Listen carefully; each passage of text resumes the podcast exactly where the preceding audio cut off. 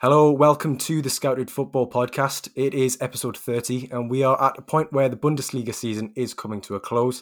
Uh, the first of the top five leagues to conclude after its regulation. Thirty-four games have all been played, um, barring France, where it ended prematurely uh, due to the coronavirus crisis there. Um, unsurprisingly to many, uh, Bayern München have stylishly and efficiently romped to another league title, uh, in fact their eighth in succession.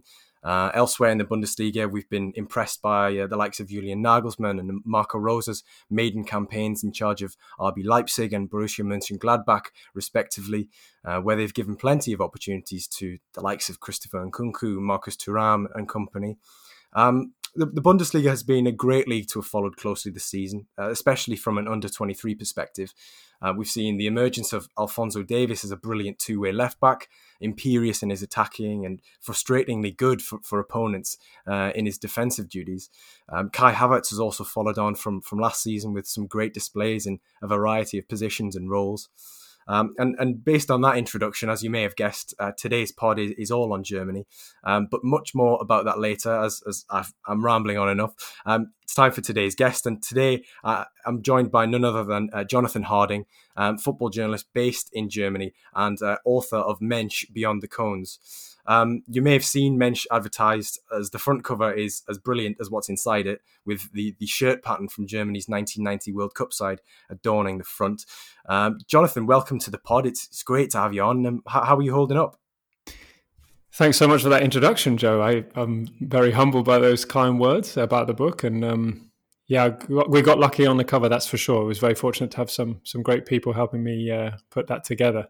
All well here. It's uh, slightly an odd feeling that this season is nearly over, as you mentioned. But uh, I have a feeling there's going to be a lot more football over summer than there normally would be. Yeah, certainly a strange time for football, you know, having league and, and domestic games in, in July and August. Uh, that's going to be a bit strange, especially when we we were we were thinking we were going to be treated to the European Championships this summer. Um, but you, you've been based in Germany for around eight years now, if if I'm correct. Um, what, what's it been like for, for you living out there?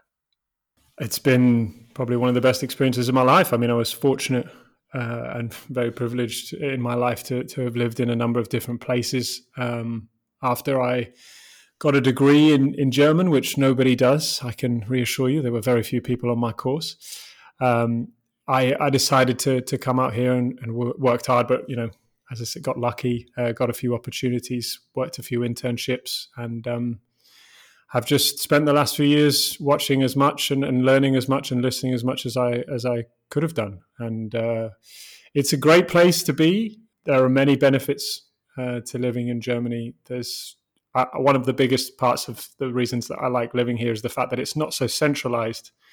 And I think that the U K, for example, or France, two good examples of two countries that are extremely centralized, and anything that you want to do has to either be in London or Paris. And I like that Germany isn't necessarily like that. Obviously, Berlin is a, a metropolis in itself uh, with a lot of positives to it, but there are a number of other great places in Germany that you can make your way in. And um, um, I just like that. It, it's, you know, it spreads the country out, and uh, you get to meet a lot of different type of people that way, which is uh, one of life's great things, I think. Oh yeah, absolutely. I mean, I've I've loved Germany whenever I've visited. Um, you know, from Berlin to, to places like Freiburg and the, the Freibads and stuff like that. It's uh, yeah, it's a different way of life, and it's, it's certainly one that I could uh, I could perhaps see myself living uh, in in future for definite. Um, but just back to back to sort of football, and, and you're of course the, the author of Mensch, um, which besides the great aesthetic, um, is quite an interesting and, and contemporary topic um, that you've covered in the book. Why is it that you chose to write about German coaching in particular? Well, I felt at the time, uh, and I feel like that's still valid today, that we have talked a lot, or the world has talked a lot about German football, and often being the blueprint, and, you know, the way that the Germans play football has often been seen as sort of, you know, they always win. Uh, there's that great old phrase that always gets trots out, trotted out when Germany play, you know, the Germans always win in the end. And I thought it was interesting that that has become sort of part of the psyche of German football. And yet we never talk about the people who who coach. We only ever talk about the players or the great winning teams. And I thought there was a time to remedy that. And obviously in the last few years, the Bundesliga has become a, a really important league for for giving opportunities to young coaches. I mean, obviously, if you look back in the history of German football, that much is true even then. It's not like it's a new phenomenon. But uh, and I, I just thought it was time to to look into that. Um, and I was very fortunate to speak to a number of great and interesting characters along the way. And and what I realized in writing the book is that it's not just a case of German coaches getting an opportunity, but it's part of a wider conversation about what it is to be a great coach, but also what it is to be a great coach in the modern era. Um, and a lot of that, if not all of that, is to do with connecting with, with human beings and understanding how to develop people and not just players. Yeah, I feel like it is contemporaneous because, as you say, the Bundesliga has been, you know, a hotbed for, for young coaching talent in the last few years, and we're going to get onto that in uh, in in a later part of this episode. Um, I feel like, yeah, it's kind of had a lot of evolution and revolution uh, has has come through the Bundesliga uh, and sort of permeated the rest of, of footballing discourse. Um, but of, of course, back to sort of this season, and you know, you're of course up to speed with, with all things Bundesliga, um, living there. Um, how, how have you found this campaign? You know, what have been some of the some of the big stories from from an under twenty-three perspective for you, and and perhaps some some lesser known stories? Well, I think the title race is always the issue uh, with German football. I've long been a, a campaign member for how Germany doesn't need to change its approach in some respects, because I think part of the problem for, for the Bundesliga is that it wants to try and be two things. It wants to try and be the Premier League, but it also wants to try and be the league what, that it is at the moment, which is a developmental league. And I think in many respects, especially in consideration of players who are twenty-three or younger, this is the perfect league for that. And I think if the league were to accept that position, as I think many fans and, and viewers have, that they would probably benefit from that rather than trying to to strive to be something that only one league can be. And I don't envisage anything other than the Premier League being that league. Um, I've been impressed with with another season of development. I know that sounds maybe a little bit boring, but you know, when you see the way that clubs are as a whole, but also players as individuals have moved forward this season, it's been really exciting. Obviously, Bayern Munich winning the league doesn't do any favours for the headlines, but if you look beyond that, it's been really intriguing. You know, I thought Marco Rose, who we'll obviously talk about later on, has done great work at Gladbach with the individuals that they have there. But you know, a team like Hoffenheim, who doesn't very you know, doesn't really have much much favour uh, in Germany, but has done a great job uh, post Nagelsmann of, of what it looks like getting back into Europe, seemingly. And you know, that's that's not an easy task, but they've done a really good job of of making sure that the players that they want um, either come through the, the youth academy or that they recruit. And I I think those are the kind of stories that are harder to to sell, is maybe the wrong word, but for people to look into um, if the headline is, will Bayern Munich win the eighth title in a row? You know, so there is a lot more to the league, I think, than meets the eye. And I think if, if there's a willingness to look beyond the lack of competition at the top, which is an issue that needs to be resolved, then there are many delights to be found. I mean, you said that it might be a little bit boring, but another season of development certainly isn't boring, um, especially not on this podcast. That's kind of, you know, you're definitely in the right place there.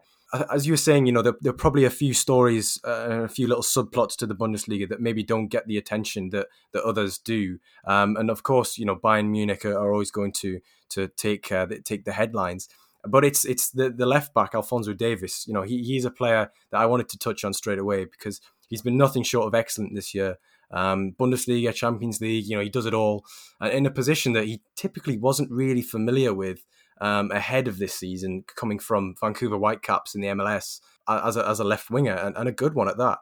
Um, did you did you sort of anticipate that he would turn into one of the league's best fullbacks in the space of six to eight months?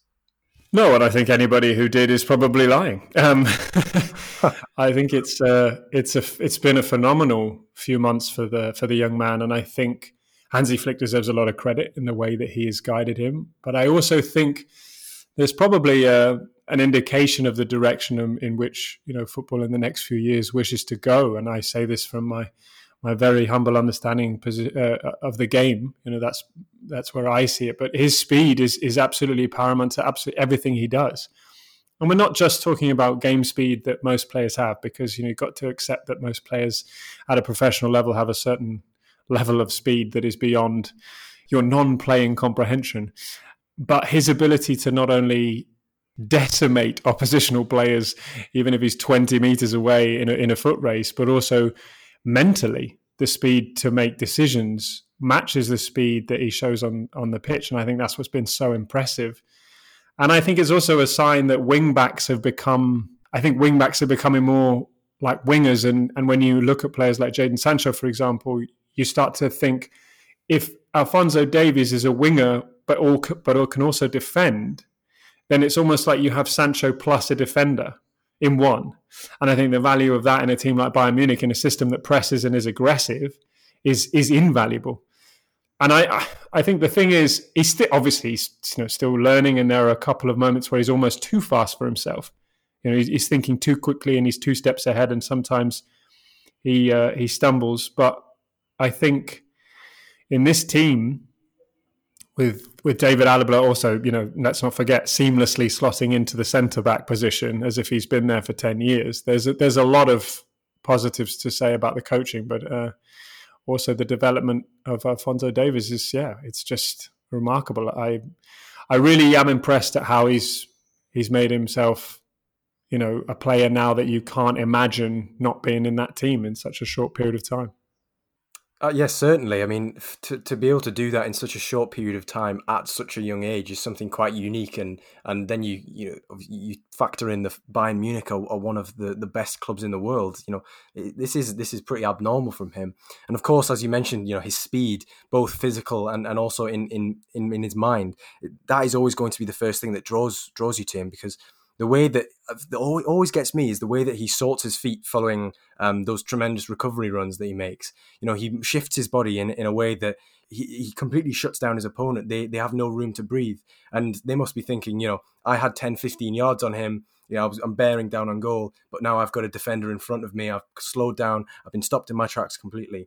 And that must be incredibly frustrating. Yeah, it's demoralizing as well. I mean, let's not let's not forget that. I mean, if you're a defender and, and you, or if you're an attacker and you think you've got you've got some yards on him and you've got space, if that happens three or four times in the opening half an hour, you know, mentally that's a absolutely that's a block now for the winger, and he's already thinking about that. So that, yeah, that does make a difference as well. I mean, understandably, it does help playing in the best side in the league. You know, you're going to be assisted by the players around you and the, and the standard that they're at. Um, but you know, then the other side of that coin is also that he wouldn't be in that side, you know, starting every game if the coach didn't deem him good enough to be to be mixing it with the Thiagos, the Müllers, the, the Lewandowskis. Um, how much credit must also go to to Hansi Flick for, for for placing his trust in Davies? I think an enormous amount of credit must go to Flick, um, not just for Davies, but for the development of the team generally. I mean, I think coaches often say it's a player's game, and you know, coaching is often seen as a as a somewhat peripheral task. But I think what Flick has shown is that there is a difference between how you coach top level teams. And if you look at Bayern's recent history, you know, Niko Kovac didn't have great success and Carlo Ancelotti didn't either. And yet in those years, they also still won the league. Now, that probably says more about the opposition in the league at the time than it does about those coaches. But the difference in the way that Bayern Munich are dominating opponents under a coach like Flick or Guardiola, for example, shows that there is there is value in having the right coach. And these top teams don't just drive or play themselves, as it were. Um So I think you can see that example in the way that the style of football is being played, but the other example is the development of young players, and Alphonso Davies making such a seamless transition from the youth team into the first team in such a short period of time is undoubtedly due to his professionalism and his desire to to develop, but also because Flick understands. And I think a lot of that understanding probably also comes into allowing players to have their space, to find their feet, to make social connections, and to to you know get a standing and and have a, yeah have a standing in a team. And that's not easy for such a young man. But I think Flick has been a guide in that situation, and that's really the key. He's been a guide more than uh, a coach. I'm sure he's given pointers. I'm sure he's developed his game. We wouldn't see him playing the way that he is now had he not been there doing that. But I think nudging him along the way rather than pointing the way uh, is what makes Flick such a an underrated and, and special coach, in my opinion. Yeah, it's not going to be easy for, for any nineteen-year-old in any workplace, you know, never mind a footballer's uh, workplace, uh, you know, to come in and, and establish himself as, you know, the, the, as a key player. You know, he's, there are always going to be those question marks over, oh, you know, the, does he have the requisite experience? Does he have the requisite mettle? You know, is is his is his attitude on point? So I think, yeah, f- full credit must go to to, to Davies for, for showing that he has that, but also to, to Flick for, as you say, nudging the, the right way rather than saying, you know, this is how we have to do things. Um, Veering slightly away from the under twenty-three angle for a moment, I'm just going further on to sort of Hansi Flick. What is it about him that's that's made him such a success at Bayern so quickly? Because of course he was he was the right hand man of Jogi Löw um, with Germany for so many years. But with your expertise in German coaching, what is your take on, on Flick as a person, uh, a, a coach, and, and how successful he can be? Well, I think that time in the national team does explain a, a lot about Flick, um, and I think it's not misplaced to say that I don't think Germany win the World Cup in Brazil if if Hansi Flick is not in that coaching staff. Um, I think that Joachim Löw deserves a lot of credit for what he's done, and he's obviously been the one who makes the final decisions. But you know, I've always I've always believed that you know a writer is only as good as their editor, a head coach is only as ever as good as their staff, and I think Flick and Löw had a great relationship, and and that was one of the reasons that Germany were able to. to mastermind their way to success in twenty fourteen. And in, as a result of that also, you know, Flick's departure from Germany, I think is also a reason why Germany have struggled ever since. I think other factors, of course, but Flick is, is a, is such an interesting character, because if you take that and you take the fact that he's worked, you know, as an advisor, I think he was involved with Hoffenheim for a short period as a, as a footballing advisor. Um, and you look at the fact that he's so often been the number two. He's a great footballing mind that hasn't had to deal necessarily with the spotlight because there's always been somebody else, or he's just working in the background, which I think is a testament to the way that he works, but has also benefited the way that he works because he's always been about the work. That's what I admire in him. You know, it's very clear. He's very focused on what we're doing now. And he understands that a lot of what football is about is developing a philosophy. And he's been able to do that from the sidelines without having to deal with being the number one. And now he is the number one. Again, having sort of slid in as the number two previously, which is, again, smart because he didn't have to arrive as the head coach, but arrived as the assistant and sort of gradually progressed into that position. That's been a big benefit to him because he is now finally, as you know, the number one guy, having spent years watching other people be the number one. And that is a great benefit because you can learn in that position.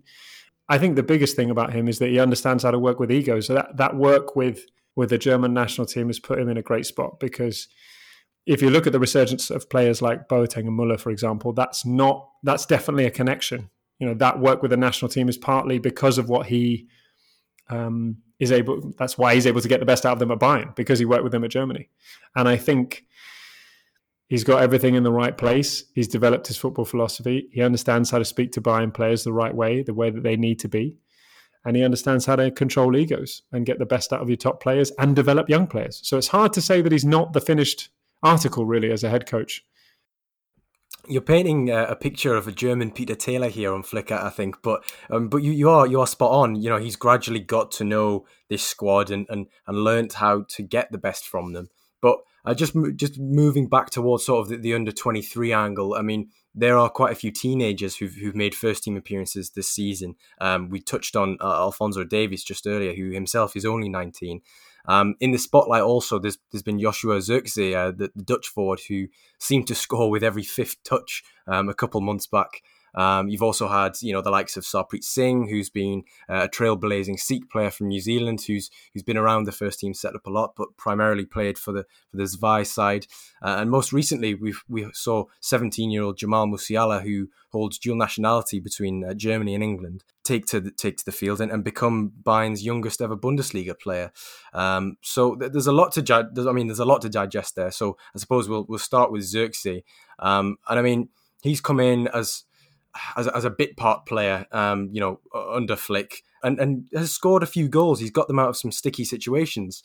Um, I mean, are, are we talking about a, a potential successor or, or an eventual heir to Robert Lewandowski's throne, or are we seeing an entirely different type of player altogether? I don't know. I think it's always difficult with young players. I don't think he's going to be an heir to, to Lewandowski. Um, I think he's slightly different. Yeah, I think he's a he's less brutal in the box. Maybe that's the, the language I would use. I always feel fear when Lewandowski is anywhere within the eighteen-yard box. I think with Zirkzee, he's just a little bit, I wouldn't say agile because Lewandowski is very agile, but um, he's more nimble.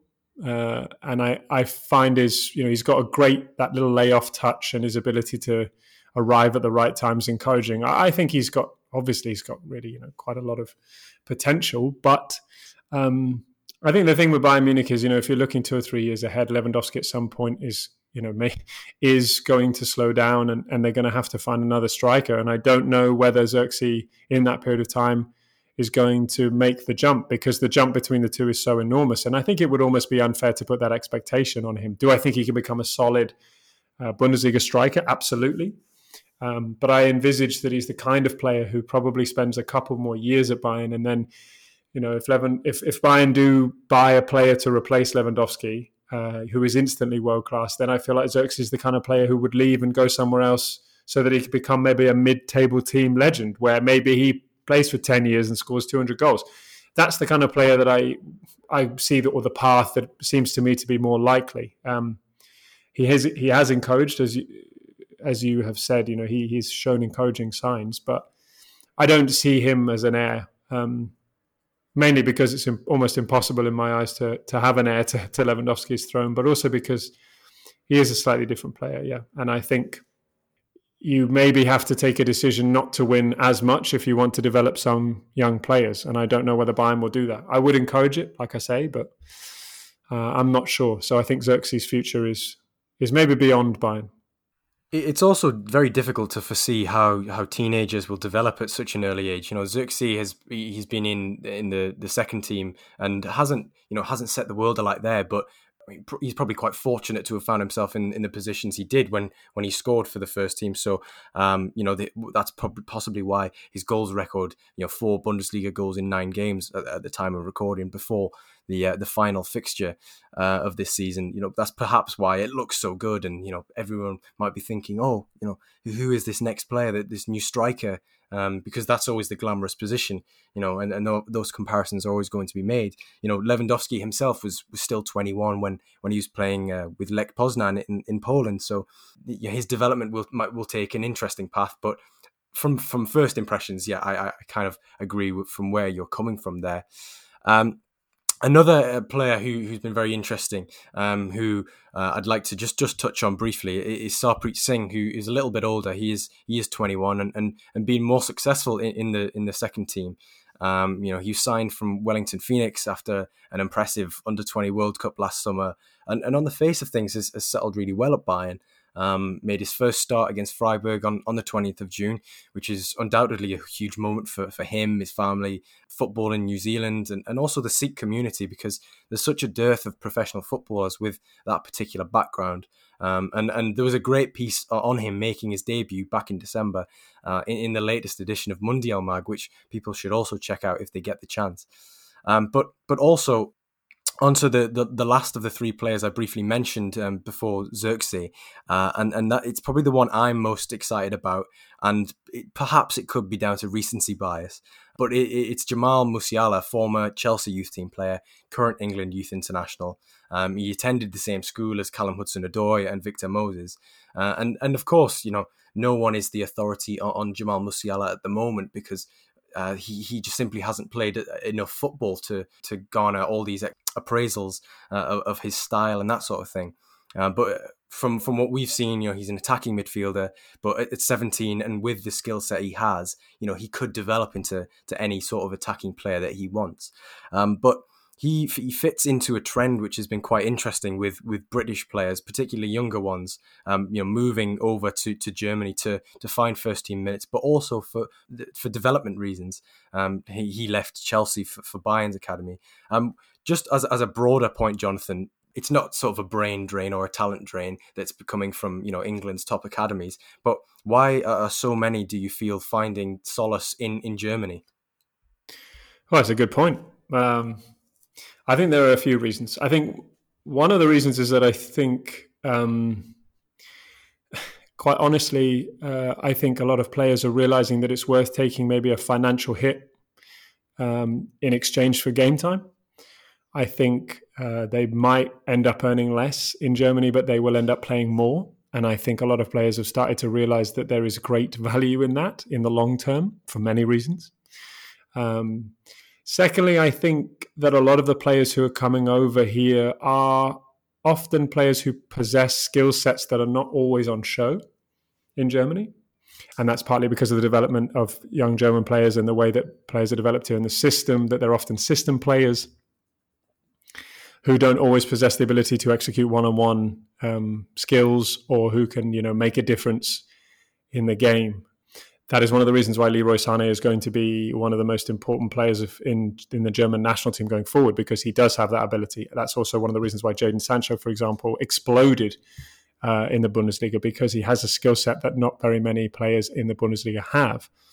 So I think those are a couple of reasons why players are starting to realize that a move abroad generally, you know, makes sense, but specifically Germany, because there's a lack of Uh, are players who who can execute in one-on-one situations and who pose that individual threat, but also because the league has a great reputation of giving opportunities, whether it be to coaches or to young players. And I think young players recognize that there is probably a great amount of value, not probably, there is definitely a great amount of value in saying, you know what, I'm going to go spend a year on loan at Mainz, or I'm going to go spend a, a couple of years playing for Borussia Dortmund. And I think there's a great value to be had playing in Germany and in other countries. You know, it's not just a specific German trait, but th- there's so much to be gained as a human being in that development. You know, you meet different people, you speak a different language, you learn different things about the way that different countries play play football differently, but also how they interact with one another. And I think that's a great advantage to young players, because if they ever do return to England, or if they don't, they can only learn and grow as human beings. And that's uh, that's the ultimate, in in my opinion. Yeah, there's been a, quite a few examples of that, but but also, you know, some that have flown perhaps under the radar. Uh, Keenan Bennett has, has been at um, Borussia Mönchengladbach, re- most recently made his debut there under Marco Rose, and also Clinton Mola, who was also at uh, at Chelsea and was quite an integral part of their of their under twenty-three and, and UEFA Youth League sides, um, who, who moved to Stuttgart in uh, in January, I believe it was. So there's definitely credence to say that, you know, more and more players are, in effect, cottoning on to that fact that, you know, perhaps taking a financial hit will be better in the long term. And of course, they're getting a lot more football there um, and a lot more personal development, as you've just mentioned, than perhaps they would be by staying within within their home comforts. Um, just in from, from more of a coaching perspective, do you think that Germany offers something different, something better coaching-wise to, to these players, or, or even to sort of the domestic players? Um. I think it's something different, and I think there's always value in learning a different approach.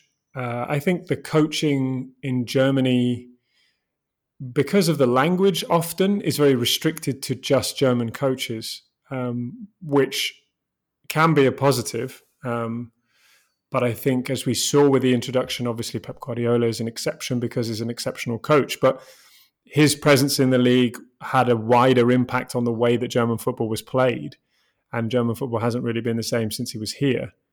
So I think the introduction of foreign coaches has been, or you know, has been and is always a benefit to the development of a national game. But I think for players coming over to Germany, it's really an opportunity to, I think a lot of players want to play a certain way. And I think the way that a lot of teams play in Germany is linked and connected to the way that Jürgen Klopp had Borussia Dortmund playing when they won the title. There's definitely been a move towards this high pressing, high intensity game because it's attractive and it's intense and it looks great and it's rewarding. Um, it's demanding as a player, uh, extremely physically demanding. But I think uh, having watched that from afar, or having seen that, you know, I mean, pressing has become widespread now. I'm not, you know, it's not something that's well kept secret in Germany. I don't want to suggest that, but I think a lot of teams play that way. And I think a lot of players see that, and I think that's appealing. I think ha- being coached that way is um, can be really beneficial because, as I say, I think a lot of teams in football generally these days play that way. But I think German coaching, you know, the way the coaching course is set up, especially for the Fußballlehrer at the top level, you know, that's it's so comprehensive. There are so many hours of study. There's so much experience that goes on there. I can't help but feel that the coaches that come out of that have, you know, A-plus, remarkable levels of, of understanding of the game. And the biggest benefit of that is that they're then able to put that into practice. You know, I think there are a number of qualified, excellent head coaches in the U K uh, that are just not getting the opportunities. And that's a problem. Whereas I think in Germany, and maybe this will change in a few years because I think more and more coaches are getting, are getting their badges over here and more and more co- coaches are qualified in Germany. But at the moment, Uh, there are a lot of talented head coaches who are getting opportunities to coach at youth level. And then that that is, you know, that means something over here. And I think that's part of a bigger thing. And I don't want to, you know, drag this answer on too much, but I think it's important to give the context because the professional game in Germany is is not is is forever linked to the youth game because youth football in Germany is almost, you know, is extremely professional. And not only that, but the value of coaching and playing at youth level is extremely high. It is why your Nagelsmanns um, and your Roses um, are able to get first-team opportunities. It's because the work that they do at youth level with young players is valued because youth football in this country is extremely high quality. And there's not too much difference other than maybe, I would say, pressure, interest, pay, and player quality between the way that a youth team operates and a first team operates. So that experience as a head coach means that when you get to a first team level, you already have bags of experience. Um, and I think having that opportunity is invaluable. And that's part of the problem in the U K, because I think youth football in the U K is not considered the same and is not held to the same standards. And I think if that were to change, you would see a lot more coaches being able to find their ways into first team jobs because that experience would be of value rather than saying, oh, we'll just stick them in the reserves and that's it. There's a totally different perception of youth football in Germany, and that means something. You know, you only have to look at the number of coaches that have gone to the Premier League who used to coach Dortmund's under nineteen team. Um, there's a reason for that. Uh, and I think that's because in the last few years, teams in the U K have cottoned on to the value of youth football and the recognition of youth football in Germany. And that makes a big difference. That makes a big difference for players and the way that the coaches are considered here. I know that's a really long-winded answer, but I think that's important as part of the context of why coaches are different in Germany, because they get so much opportunity when they're young, and uh, it still counts as something when they get first-team opportunities. No, absolutely. I mean, I, I didn't want to break you mid-flow there because it, it's a point that resonates with me completely. You only need to to look at the work that Julian Nagelsmann did with, with Hoffenheim's youth sides and, and, of course, Marco Rose with uh, what is perpetually a very young side uh, at F C Red Bull Salzburg there within that setup. But just moving away from sort of from the, the Bayern that we were talking about before and moving more towards sort of this coaching um, focus, you know, uh, I'd really like to pick your brain about Mensch a little bit more um, because, as you said, it's it's about, it's of course, German coaching, and it is contemporaneous, as I said, um, because it really goes into detail on, on the people who've essentially spearheaded the movement, as you just detailed.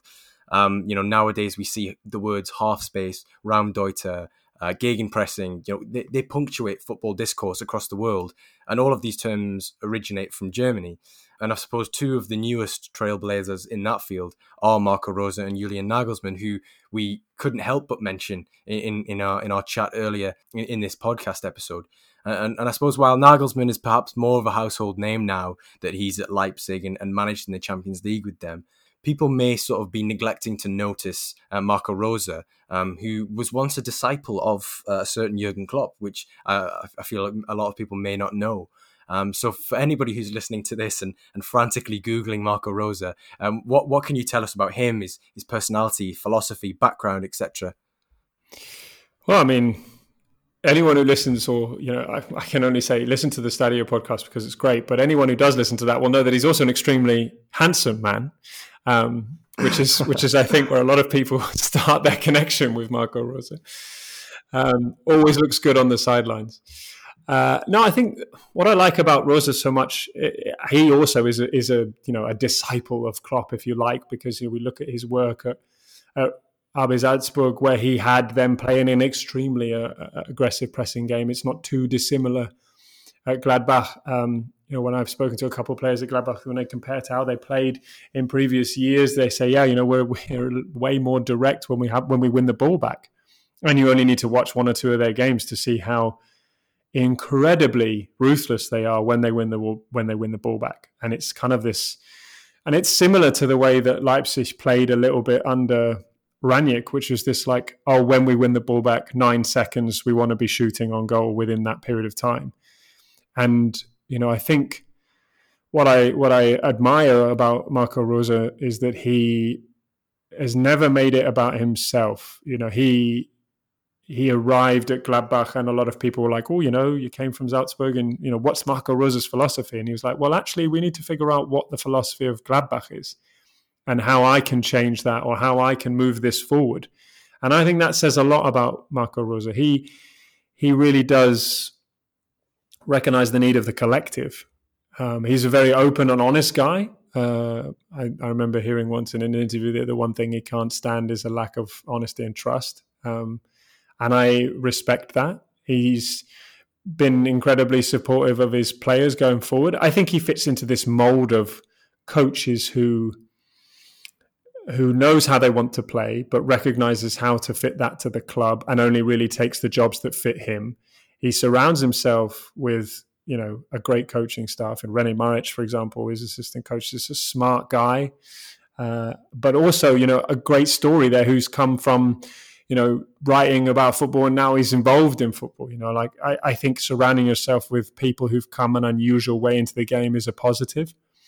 He has developed a lot of the players in his team individually, but I think as a collective, the way that Gladbach have come together at times this season has been really impressive. And that's not to say they haven't had their, you know, their dips. They've had a couple of disappointing results along the way. And I personally would have wished that they could have held it together a little bit more down the stretch, because I think there was a moment in the season where I really thought they were going to be at the top of the table for a while, pushing.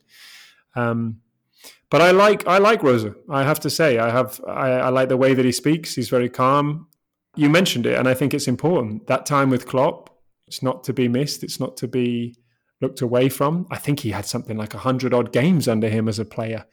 And that's really a long time to spend under who, you know, under a coach that is now one of the greatest, if not, you know, in the top three of, of greatest German coaches of all time.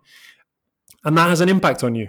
I read recently that he, during the pandemic, I think I read recently that he hosted one hundred amateur coaches uh, in the stadium and gave them tips, you know, all physically distanced and all of the appropriate protocols, of course, giving them tips on how to run sessions during a pandemic and answering their questions. And that's the sign of a guy who cares and who loves football, obviously, but who is also caring for his coaching community. I think he's someone who loves to have conversations with people who are like-minded, who are in the coaching community. Um, and I enjoy watching his teams play football. Yeah, I didn't know that about uh, the, the the advice and the, the one hundred coaches um, sort of forum type thing, if you will. But I suppose that's that's huge for, for the coaching community. And and yeah, like you say, that's a guy who cares. You're not going to put something like that on just to, you know, just, just for the, the, the good press. You know, that that's something that takes a lot of a lot of guts, a lot of balls, a lot of preparation. And of course, you know, as you as you mentioned, his Gladbach team have been really entertaining this season. You know, high scoring and even pushing for a bit of a title tilt at one point before, you know, expectedly falling away, I suppose, um, due to, you know, not having the depth or, or the, the the experience of, of a Bayern Munich, for example. Uh, and at the time of recording, um, Gladbach and, and Leverkusen are locked in in a battle for the remaining Champions League spot, um, with Rosa and, and his lot. Uh, currently in fourth position, uh, pole position to achieve that.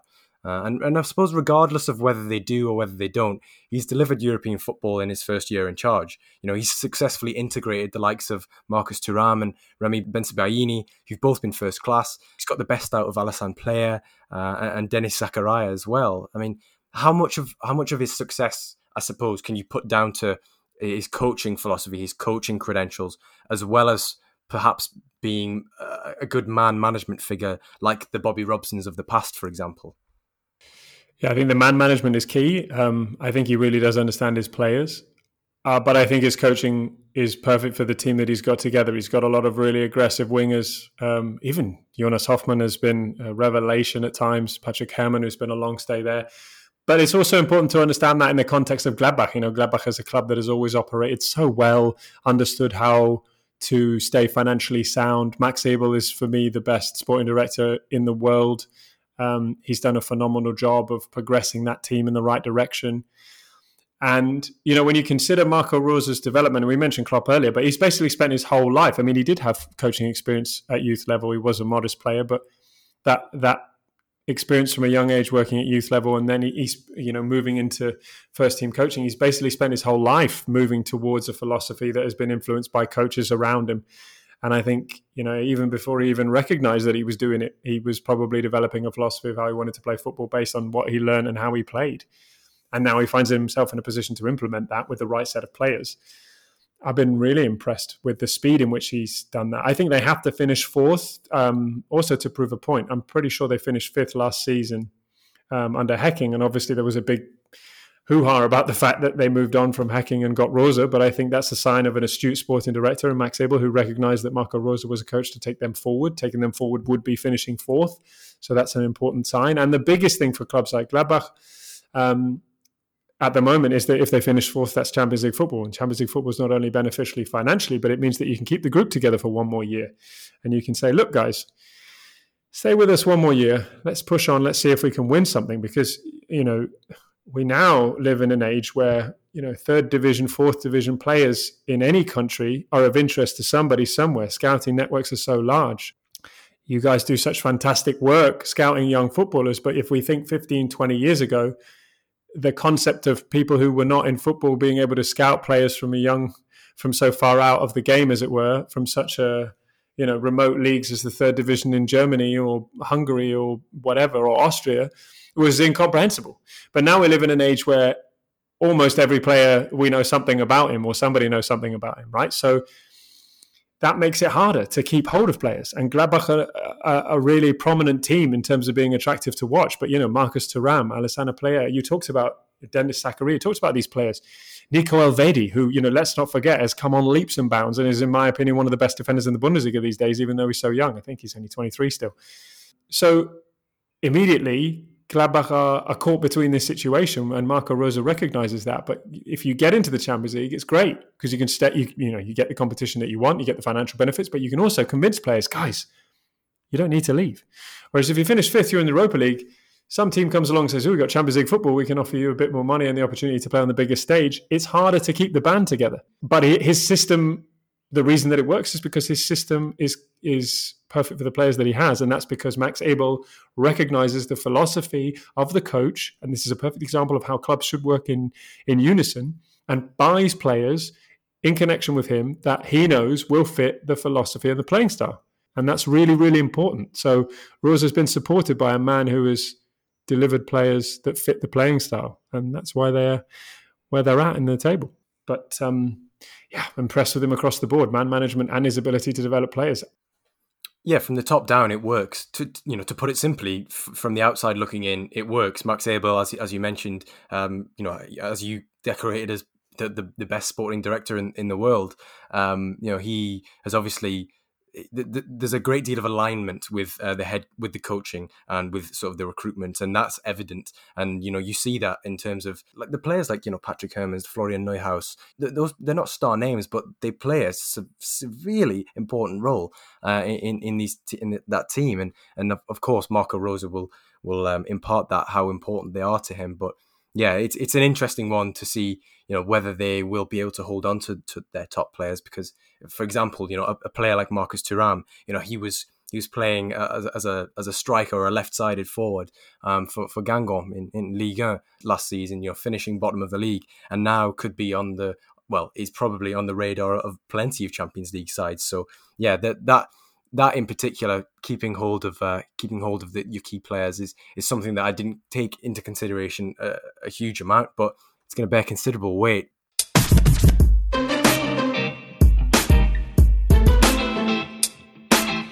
Nagelsmann is, is the other one uh, we touched on just before. Uh, and at thirty-two years old, is is the youngest manager to ever win uh, a knockout tie in the UEFA Champions League. Uh, and I remember seeing a, a video of him. This always sticks with me. A, a video of him uh, coaching his players uh, atop from a platform next to a huge screen at Hoffenheim's uh, training ground, which recorded the training sessions. And I mean, t- to me, that just, it seems so simple and yet so revolutionary. Uh, I mean, what does it take for, for a young coach with no, well, modest professional footballing experience. You know, he was on the books of clubs, but was never a professional footballer. You know, what does it take for a, a man like that to come into a top division club at at Hoffenheim, work his way up through the youth squads, uh, and then say, you know, I'm going to do things my way. You know, have your book. I don't need it. This is how we're going to do things. Does that again come into, you know, having the uh, management structure in place to to say, yeah, you know, we trust we trust you because of the work that you've done with with the younger players? Yeah, that does play a role. Um, it's also context. I mean, the two clubs that he's coached at, let's not forget that the influence of data and analytics there at Hoffenheim, he had the backing of S A P, you know, who are, who are S A P, who are connected to them. You know, that's not to, you know, be missed, because that's a big, they play a big role in, in enabling those kind of uh, facilities. Um, and the same is true at Leipzig. You know, they, they're all about that data. So he's picked clubs that match his philosophy and the way that he wants to approach development and training, um, which is why if he ever does coach a bigger team, I would be interested to see how he works. I'm sure he'll take those things with him, and they in turn will then be considered perhaps revolutionary, as you say, because they won't be implemented at those clubs. But there's always the context of the situation to be considered.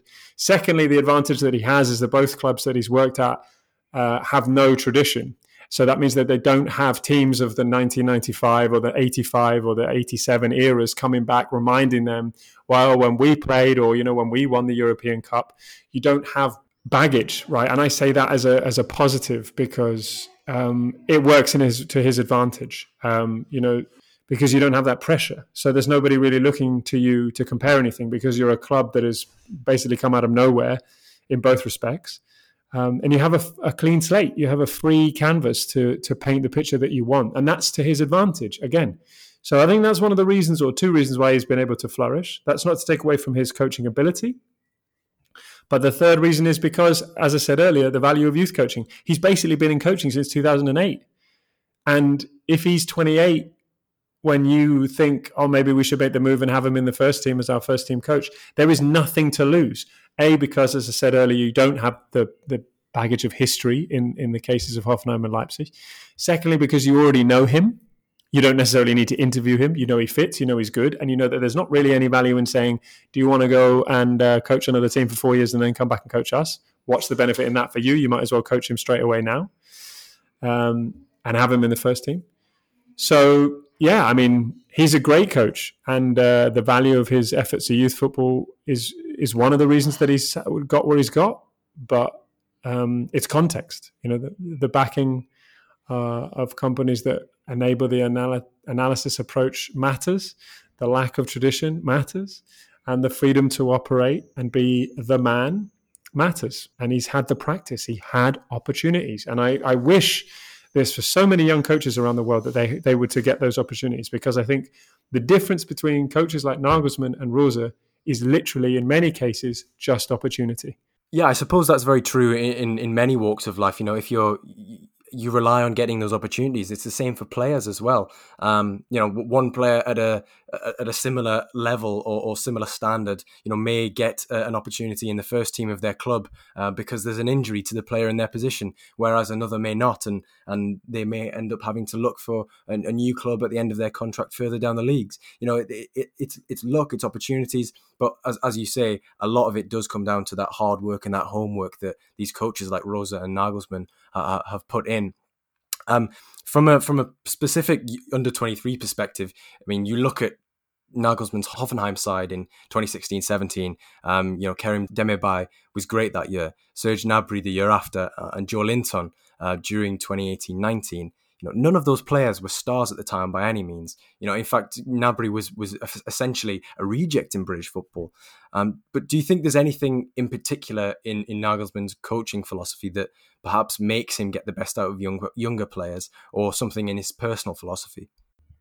I think it's a question of understanding how to speak to young players. Um, and I think what he's able to do is, even though he's young himself, he's able to put that distance between the player and say, look, you know, I'm your coach, but I am also of the same age. And I think he understands the game to a level um, that enables him to connect with people. I, re- I really do think that's not to be underappreciated or undervalued. I mean, he he's done a lot of work in that regard, and and I think that's one of the reasons he's able to connect to people. His ability, you know, to understand and to talk to humans is way beyond his years. And, you know, there's probably nothing harder in any context, not just football, than to lead a team of individuals, because you have to take those individuals and, and make them into a collective force. And you have to motivate them, and you have to understand how to deal with twelve, thirteen, fourteen, fifteen different types of personality, and yet get them all going in the same direction. And that is really the defining skill of, of modern leadership. And Nagelsmann is able to do that in a football context because he has the knowledge that players want to hear about, and he has the understanding of how to speak to players in a way that I think a lot of other coaches don't. Modern era players, and that's the key. A lot of players in the modern era, they don't just want to be told what to do. They want to understand why they're doing it and the value of the exercise. So he is trying to put as much responsibility on his players as possible. And that is not an easy thing to do, but if you can do it over time and you make sure that your players are the ones making the decisions, that they're driving the force, they're driving the understanding, that they're driving the training sessions, that's only going to put your team in a better position to succeed on the weekend. And I think that's why his philosophy works so well with the clubs that he's been at. And that's what makes it intriguing to consider, if he were to ever move to a top team in future years, how that would work. Because up until now, he's only worked with, I don't want to say only, he's, he's worked with players who are all in on his idea and who are maybe not having the biggest egos. He doesn't have to deal with, you know, Bayern Munich or Borussia Dortmund players, or Juventus or Manchester United or Manchester City type players. It's a different type of job. And that is something I'm sure he has in the back of his mind. He's said on a number of occasions he wants to win the Champions League. I'm sure that he will win something in his career, but that will be the biggest test. But I think the defining aspect of Julian Nagelsmann's coaching career will be how he succeeds in a top team, and whether he has a, whether he will adapt as well as he has up until this point. Just to wrap up, I've I've got one final question for you, Jonathan, and it's it's more of a hypothetical one rather than um, the the topics that we've discussed so far. Um, it, it's if you were a young coach right now, and regardless of language barriers or adapting to the culture, et cetera, based purely on on where you'd get the best coaching education and the best experience, where would you rank Germany? Well, I'd put it I'd put it top, and maybe I'm a bit biased because I've been able to, you know, listen to people who know the system, but it's hard to not see the value in in having that experience. And I think the way that the top level coaching badge is set up um, is fantastic for coaches. I think there is work to be done, and those involved have admitted that in the badge in the badges below the top level. Um, and I think that there are improvements that are going to be made in those areas in the next few years.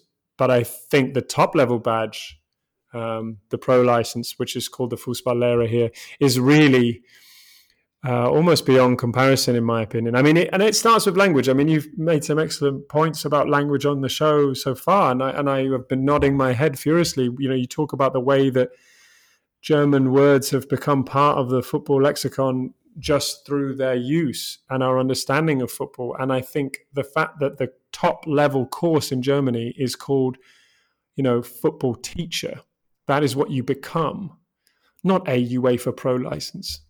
Um, there is so much that is said in so little in that respect. And I, I have a lot of time for that. And, and having seen the ins and outs of the course and understanding that there's, you know, a lot of listening involved. And I think the understanding, again, that, you know, young players in twenty twenty need something completely different to players in twenty, uh, in two thousand, let alone in nineteen ninety-nine uh, or in nineteen ninety. Um, that's important. And I think the coaches who adapt, the coaches who are willing to go out, learn another language, and are really willing to put themselves out there, will not will just will benefit across the board. You know, there's no guarantee for job opportunities, of course. It's a competitive world, as it is in every profession, as you have astutely said. It's in many walks of life, it's not easy. But I think the the coaching course in Germany at the top level really prepares you in so many respects. You know, you're having practice boardroom interviews in your coaching course. You're having practice situations where you're pretending that there's ten games to go and how would you manage this team. You're practicing interviewing for a job in a specific context. Maybe in February, the team fires their coach and you have to go in. What would you say? How would you say it?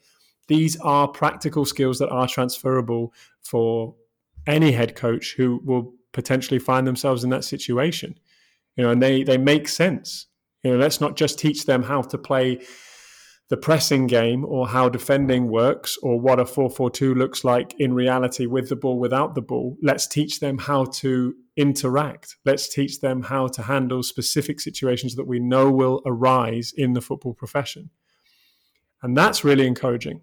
So that's why I can't help but see Germany as the best place for that. And, uh, you know, there's a whole lot of wealth to be gained from speaking another language, learning it, putting yourself out there and learning from other people. Um, and like I said, it's not going to guarantee you any job opportunities, but it's certainly going to broaden your mind beyond just uh, beyond the football pitch. But, you know, in terms of understanding everything about the game and understanding uh, everything about human beings, because that's what it really comes down to. It really comes down to people. And at the top level or at the game in the park at under sixes, which is just a kickabout, understanding human beings, what motivates them, what matters to them, and how to get the best out of them is is the defining factor of modern coaching. And you, human development is really the key, uh, because if you don't understand a person, then you will never be able to improve the player. I mean, that is precisely the answer I was anticipating, but I don't think I, I could have put it quite as eloquently as that myself. Um, no, I completely, completely agree with, with everything you said there, Jonathan. Um, you know, th- there's there's a lot to be learned, you know, especially when, as you say, from learning a new language and meeting new people and, and doing all those sorts of things. And if it intertwines with with a with a common love for for, for, for football or, or coaching or that sort of thing, then, you know, there's plenty there's plenty to like uh, in, in that arena. Um, that is that is everything for, for today's episode. Um, we've we've explored the efficiency and success of F C Bayern München, uh, their youngsters uh, that we should all be taking note of in coming months. Um, we've we've discussed coaching philosophy, methodology, um, personalities, and, and in particular, um, two or three of the most exciting and evolutionary coaches in Germany's top flight at the moment. Um, a, a huge, huge thank you to, to Jonathan for walking us through a topic that, Uh, as you may have heard, he's he's more than just a bit clued up on, to say the least. Um, but if you've liked what you've heard, please let us know uh, via a review, tweet us, or or recommend us to a, to a friend or family member. Um, you should also, without doubt, follow Jonathan on Twitter. Uh, he is at John Blogs sixty-six with a double G in blogs. Um, he's well worth your time, as is his fantastic work on Mensch Beyond the Cones, uh, which is available online now. Uh, Jonathan, uh, my f- final thank yous, uh, but is there also anything uh, that you'd perhaps like to, to promote to, to anybody listening at this time? Not at all. Just thank you very much for having me on and for those kind words about my work. I can, uh, you know, I was very grateful uh, for that and um, really appreciate the opportunity to, to talk about something that I care about and um, yeah, appreciate it. No, it's reflected entirely. We we love getting guests on, you know, who who who talk about their their passions, and of course, um, you know, an hour and five minutes recording. That's the, we've definitely covered that. Um, that's all from us. This has been the Scouted Football Podcast with me, Joe Donoghue, joined by Jonathan Harding. Uh, bye for now.